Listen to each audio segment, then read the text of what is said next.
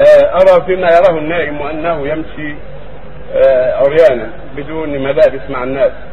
فما تفسير ذلك؟ هذه رؤيا قبيحة. ما تنبغي ما ينبغي ذكرها يمشي عريان النبي صلى الله عليه وسلم قال الرؤيا الصالحة من الله والحلم من الشيطان. فإذا رأى أحدكم ما يكره فليتعوذ بالله من الشيطان ومن شر ما رأى ثلاث مرات. ثم ينقلب إلى جنبه الآخر ثم لا تضره ولا يخبر بها أحدا. فمن يرى أنه عريان أو يرى أنه يضرب أو يقتل أو ما أشبه ذلك أو يرى أن وجهه أسود أو يرى أن وجهه أسود أو يرى أنها قد مزقت ثيابه أو ما أشبه ذلك الوراء المكروهة يعلم منها أنها من الشيطان. إذا استيقظ يقول أعوذ يكفر أن يسار ثلاث مرات ويقول أعوذ بالله من الشيطان ومن شر ما رأيت ثلاث مرات ثم ينقلب على جنبه الآخر ولا يخبر بأحد فإنها لا تضر. وقد جاء في السنة ما يدل على أن العري نقص في الدين.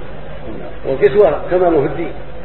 ينبغي لمن رأى أنه عريان أن يحاسب نفسه وينظر في أمره ولعل لعل عنده معاصي وسيئات فليبادر بالتوبة ويبادر بالرجوع إلى الله عز وجل. وبكل حال فالرؤيا المكروهة من الشيطان فليحذر. فرأى النبي صلى الله عليه وسلم عرض عليه الناس وعليه قمص. منهم من يسحب قميصه ومنهم من قمصهم مرتفعة. وسئل عن هذا قال أولها بالدين. ورأى عمر قميص يجره. قال له بالدين كمال الدين.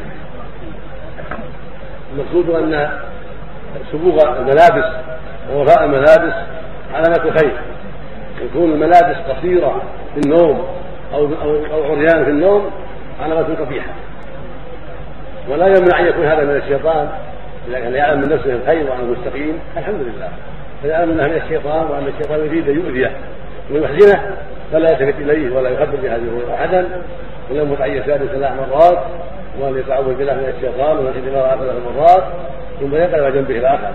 وإن كان يعلم من نفسه أنه مقصر في أمر الله ما يصلي أو ما يزكي أو ما يصوم أو يشرب الخمر أو يتعاطى أمور محرمة فليبادر بالتوبة فإن هذا هو العري نقص الدين وجود المعاصي هذا هو العري هذا هو النقص الملابس فإن الدين لباس.